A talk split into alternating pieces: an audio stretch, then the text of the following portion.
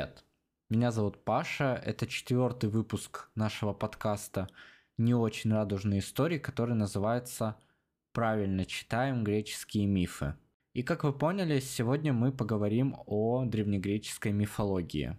Я думаю, все вы помните сказки о Геркулесе, Нарциссе или, например, Ганимеде, которого унес на Олимп орел. Но надо понимать, что греческая мифология, мифотворчество – это часть культурной и религиозной традиции. И они писали мифы, исходя из, из своих социальных представлений, установок, морали и так далее. Поэтому очень важно понимать, что были и что делали, для чего служили эти мифы. Посмотреть на них, как на них смотрели, например, греки, а не только как на сказки, как мы привыкли. В этом выпуске мы погрузимся в мифологию, рассмотрим известные сюжеты, поговорим об истории, а, посмотрим на то, как мифы переплетались с литературой и с другим творчеством, посмотрим, какое место мифология Древней Греции занимает сейчас, и, конечно же, поговорим о однополой любви и квир-сюжетах в этих мифах, и это самое главное. Так что поехали. В прошлом выпуске я рассказывал вам о Гармоде и Аристагетоне, гомосексуальной паре и тираноборцах, во многом благодаря которым в Афинах установилась демократия. Сейчас мы продолжим изучение, отметим религиозность, продвижение идеалов в культуре Древней Греции, а, посмотрим, почему история Гармоди и Аристагетоне можно рассматривать тоже как миф, почему я, например, рассказал о них отдельно. Конечно, анализируя философию, социальные аспекты, основы воспитания в Греции, в греческих полисах общих, можно определить степень важности гомосексуальности и гомоэротизма для греческой культуры. Возможно, для нас греческие мифы – это просто сказка, но они никогда такими не были для самих греков. А греки на них смотрели особым образом. Это была история о том, как стать хорошим гражданином. Каждый миф – это набор каких-то паттернов поведения, которые должны закладываться были с детства, стать частью религиозной культуры будущего гражданина и так далее. Мифы воспринимались как религиозные истории, а не как чтение на ночь. Поэтому, когда мы говорим о комедиях, например, комедиях Аристофана, где тот тоже высмеивает гомоэротизм и гомосексуальные отношения, любовь мужчин к мальчикам, то мы прежде всего говорим о чем-то совершенно ином, нежели о мифологии. Да, это творчество, да, там используются те же сюжеты, но мифология представлена скорее на эзоповом языке, то есть метафорически обыгрывает а, сюжеты гомоэротизма. Зачастую философия показывает их в реальности. Ну, например, Платон говорит о том, что самая лучшая любовь – это между мужчинами.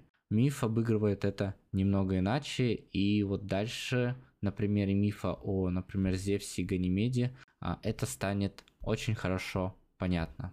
И как я уже сказал, тут важно акцентировать внимание, что нам важен сам текст мифа, а не те сказки или цензурированная версия исходника, которая у нас есть. Понятно, что нам нужно смотреть за тем, что по сути сохранилось 2000 лет назад. Возможно, что-то ушло от нас, возможно, что-то пришло не в полной мере, но мы будем анализировать то, что есть. Поэтому сказки, цензурированные версии, это все останем, оставим для детских ушей. Сами поговорим о непосредственном голом чистом тексте мифа, потому что без него зачастую трудно понять некую гомосексуальную составляющую произведения, его мотив и так далее. Именно с помощью мифов древние греки старались рационализировать свой мир, убрать какие-то эмоции, повернув это в социологические, да, такие вещи, например, социальные паттерны поведения в обществе, в полисах и так далее. Посмотреть на некоторые аспекты веры по-другому, конечно, понять свою сексуальность. И многие мифы, они зациклены на это, на поиск партнера, на отношения с партнером. Это естественный процесс, так как все мифы являются частью религии, а религия социальна. Помимо этого, в мифах Греции боги это скорее олицетворение природы, поэтому они часто участвуют в различных практиках, зачастую просто занимаются сексом, например, гомосексуальным, гетеросексуальным, вступают в инцест друг с другом и так далее, воюют, убивают, принуждают к соитию и прочее. Поэтому жизнь у них, э, в отличие от нашего традиционного православного, так сказать, а, бога, она немного веселее, что ли. Хотя и, конечно, а, очень неправославненько все это выглядит. Сюжеты из мифов, в которые боги влюбляются в героев, красивых мальчиках, они изображены в росписях на вазах, скульптурах, настенных фресках, дошли до нас в текстах, поэтому мы все это знаем. А, и те, кто говорит, что вот в мифах ничего такого не было, это все вы придумали, это ложь. Потому что, ну, как бы, никогда вы не задумывались, почему, значит, Зевс сидел такой на небе и вдруг решил похитить себе Ганимеда, чтобы тот подавал ему вино? Серьезно? Вот эта вот история, чтобы Ганимед подавал вино, он его обожествил и унес на Олимп, мне кажется, что это, конечно, полный бред. Вот, и Зевс унес мальчика, потому что в него вкрашился просто. Тот ему так понравился, что он захотел его обожествить. Ой, мы не знаем, что делал Зевс с его высоким либидо с этим мальчиком, так что всего понемногу. Ну ладно, ладно, затравки слишком много, простите. Переходим к мифам. Да, первый миф про Зевса и Ганимеда. Это самый главный, известный, я думаю, 90% тех, кто слушает этот выпуск, вы знаете о том, что случилось между Зевсом и Ганимедом, какой, какой-то краткий сюжет до этого мифа, потому что он воспроизводился художниками, скульпторами на протяжении тысячелетий. А еще нам о нем рассказывали в школе, а, возможно, кому-то как мне мама читала про это в сказках и так далее. Мне кажется, это наиболее часто изображаемая гомосексуальная сцена не только в Древней Греции, но и во всем мире. Просто мы уже привыкли, что она такая, ну, типа, естественная. Ну, унес он пацана, по сути, с земли на Олимп. Ну, с кем не бывает. Ганимед был прекраснейшим из смертных мужчин, поэтому Зевс превратился в орла и украл его, и унес на Олимп, чтобы тот стал его виночерпием. Его красота так очаровала богов, что те сделали его бессмертным. Так пишет Гомер в Илиаде. А сцена, когда Зевс спускается с Олимпа, чтобы похитить мальчика, теперь известна в европейском искусстве как похищение Ганимеда. Как указывает Платон, Зевс был настолько влюблен в мальчика, что он стал единственным из любовников, которому Верховный Бог даровал бессмертие. Это при том, что парня даже вроде как, ну, по всей, в роли лебедя или золотого дождя. Мало того, что он его не изнасиловал, так он его просто как бы забрал, не причинив никакого вреда, унес на Олимп и даровал бессмертие единственному. То есть надо понять, что это прям высшая похвала, которую можно заслужить от Зевса, который отличался очень скверным характером. Платон, которого мы упоминали до этого, использует миф, чтобы объяснить свое отношение к ученикам из его школы. По сути, Платон тоже старается как-то своих учеников пригреть, приобнять так духовно, а, и говорит о том, что вот он его, он их верховный бог. История Зевса и Ганимеда, она увековечена не только в искусстве, но и в астрономии. Есть планета Юпитер, это римское имя Зевса, и вот один из его спутников, собственно, называется Ганимед. Это, конечно, максимально прекрасно, что вот эти педерастические отношения проникли так глубоко, что используются как бы даже сейчас. Конечно, в этой истории сразу бросается в глаза неравенство любовников в социальной иерархии. Зевс – это бог, главный среди олимпийских богов. Ганимед – это просто смертный юноша. Да, он сын богатого и знатного человека, но он смертный. А еще, ну, у него нет пока ни титула,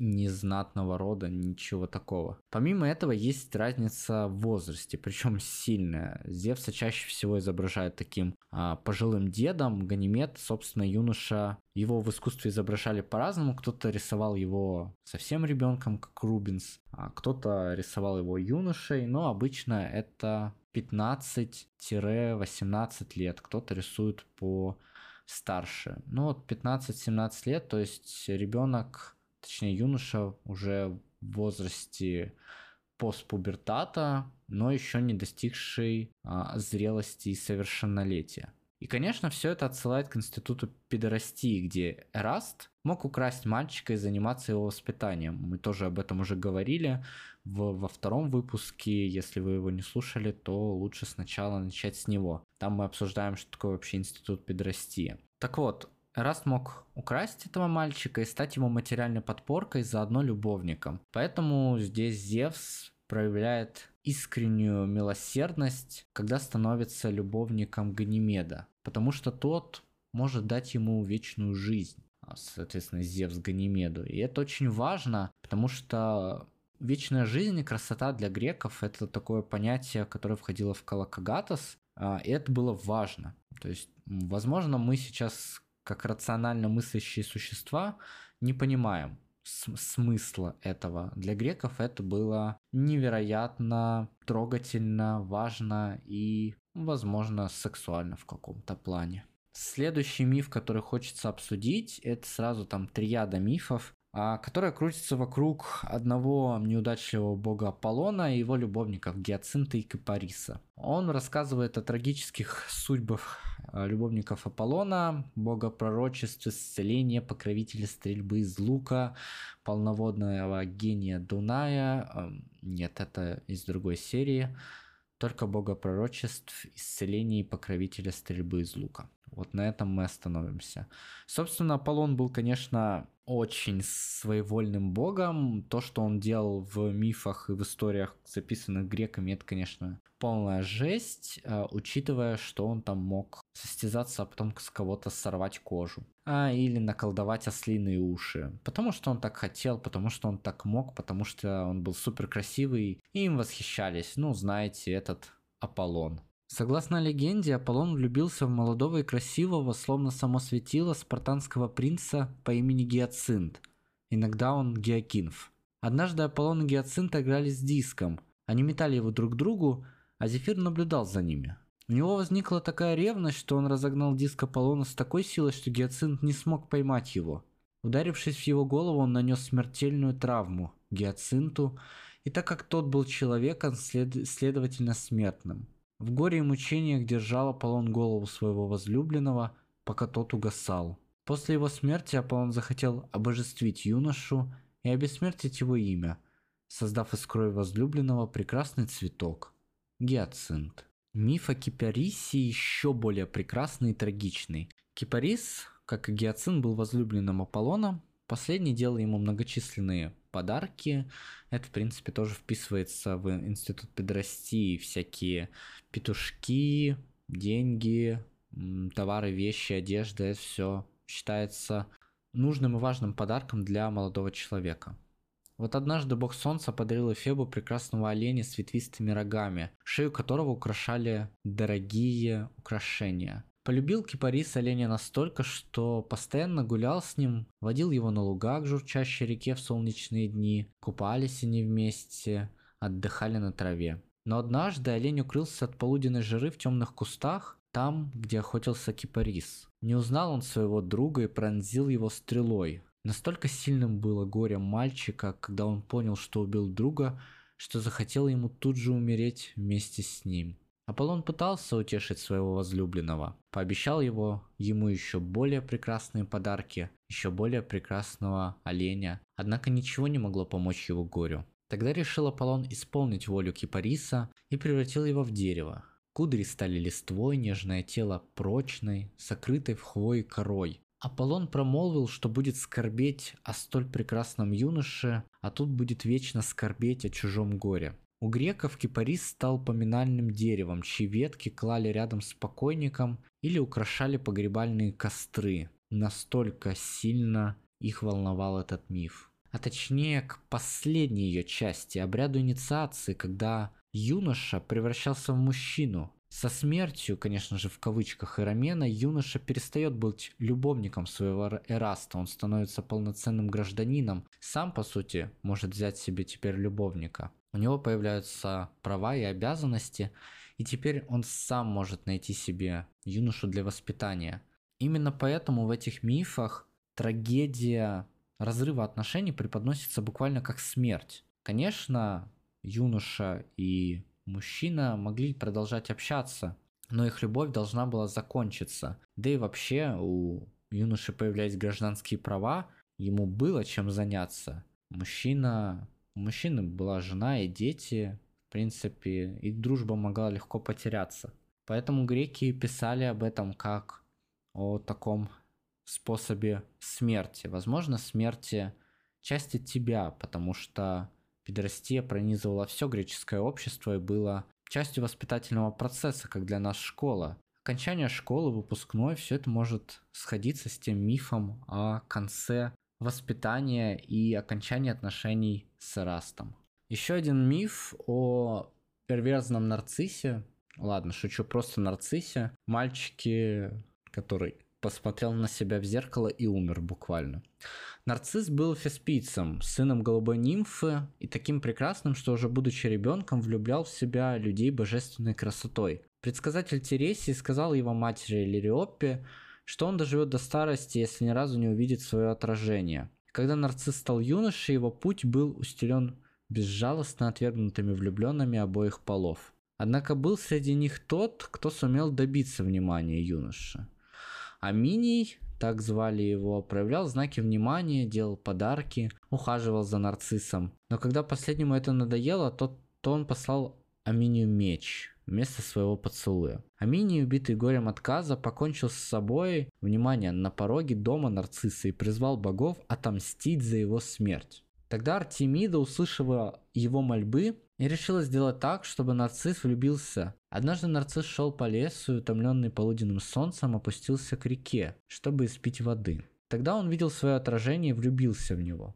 Горе его было, когда он попытался обнять и поцеловать своего возлюбленного. Руки тонули в воде, но его расспросое отражение не издавало ни звука. Умер нарцисс, всматривая свое отражение, но не так и не смог насладиться им, пока мрак нимфы Эхо которая тоже получила когда-то отказ нарцисса, не накрыла его очи. Этот прекрасный миф тоже связан с тем, что греки нормально относились к любовникам обоих полов и показывали, что вообще такое отношение, как можно их строить и что будет, если разгневать богов своим поведением. Миф о Дионисии Просимне. Дионис – это греческий бог винограда, вина, плодородия, веселья, еще театра.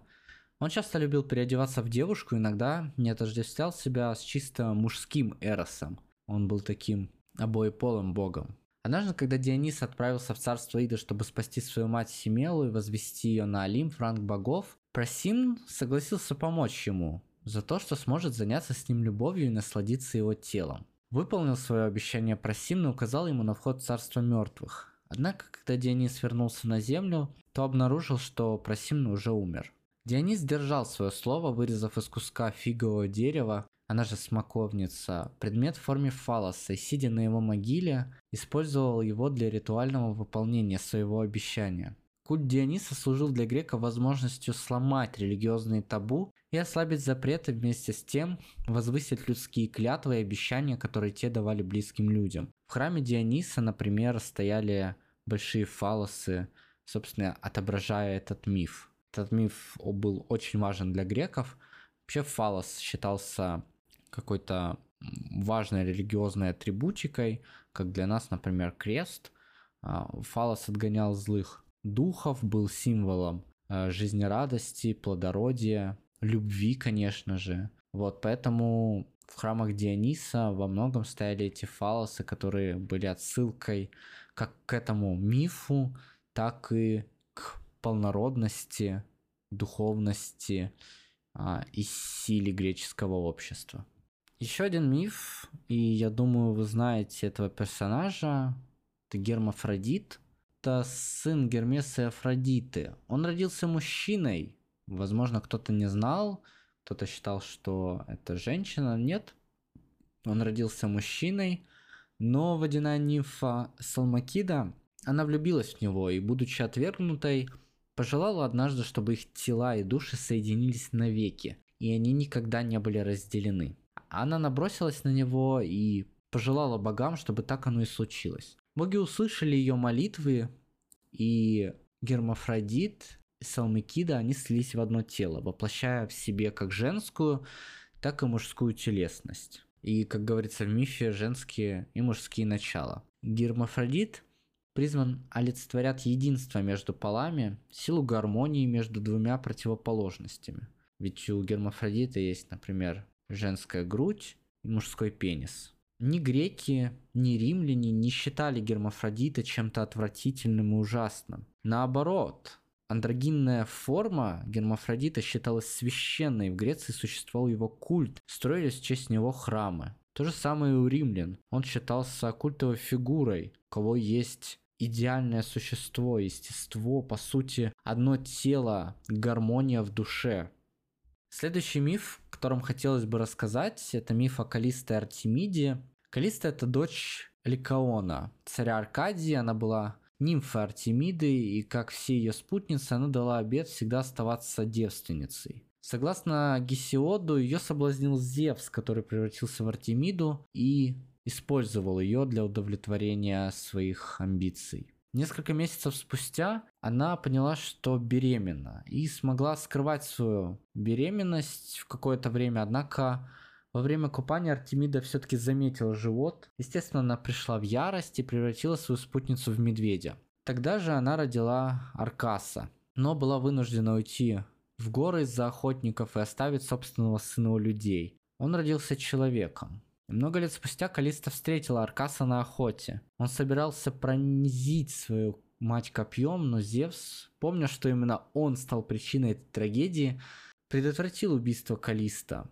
Он поместил мать и сына среди звезд, создав таким образом большую и малую медведицу. Как считают некоторые авторы, Калиста была не просто спутницей Артемиды, но и любу, любимой нимфой. Именно поэтому последняя так остро отреагировала на ее беременность. А Калиста легко поддалась на соблазнение со стороны Зевса в образе богини. И последний миф, скорее миф-история, который хочется тоже рассказать, это история об Ахилле, Хелесе и Патрокле. В поэме Гомера Илиада мы можем найти самый, наверное, знаменитый из всех товарищеских союзов с гомоэротичным подтекстом, которые существуют и которые мы все когда-то читали. Отдельные фрагменты поэмы повествуют об Ахилле и Патрокле, а также об их отношении во время Троянской войны.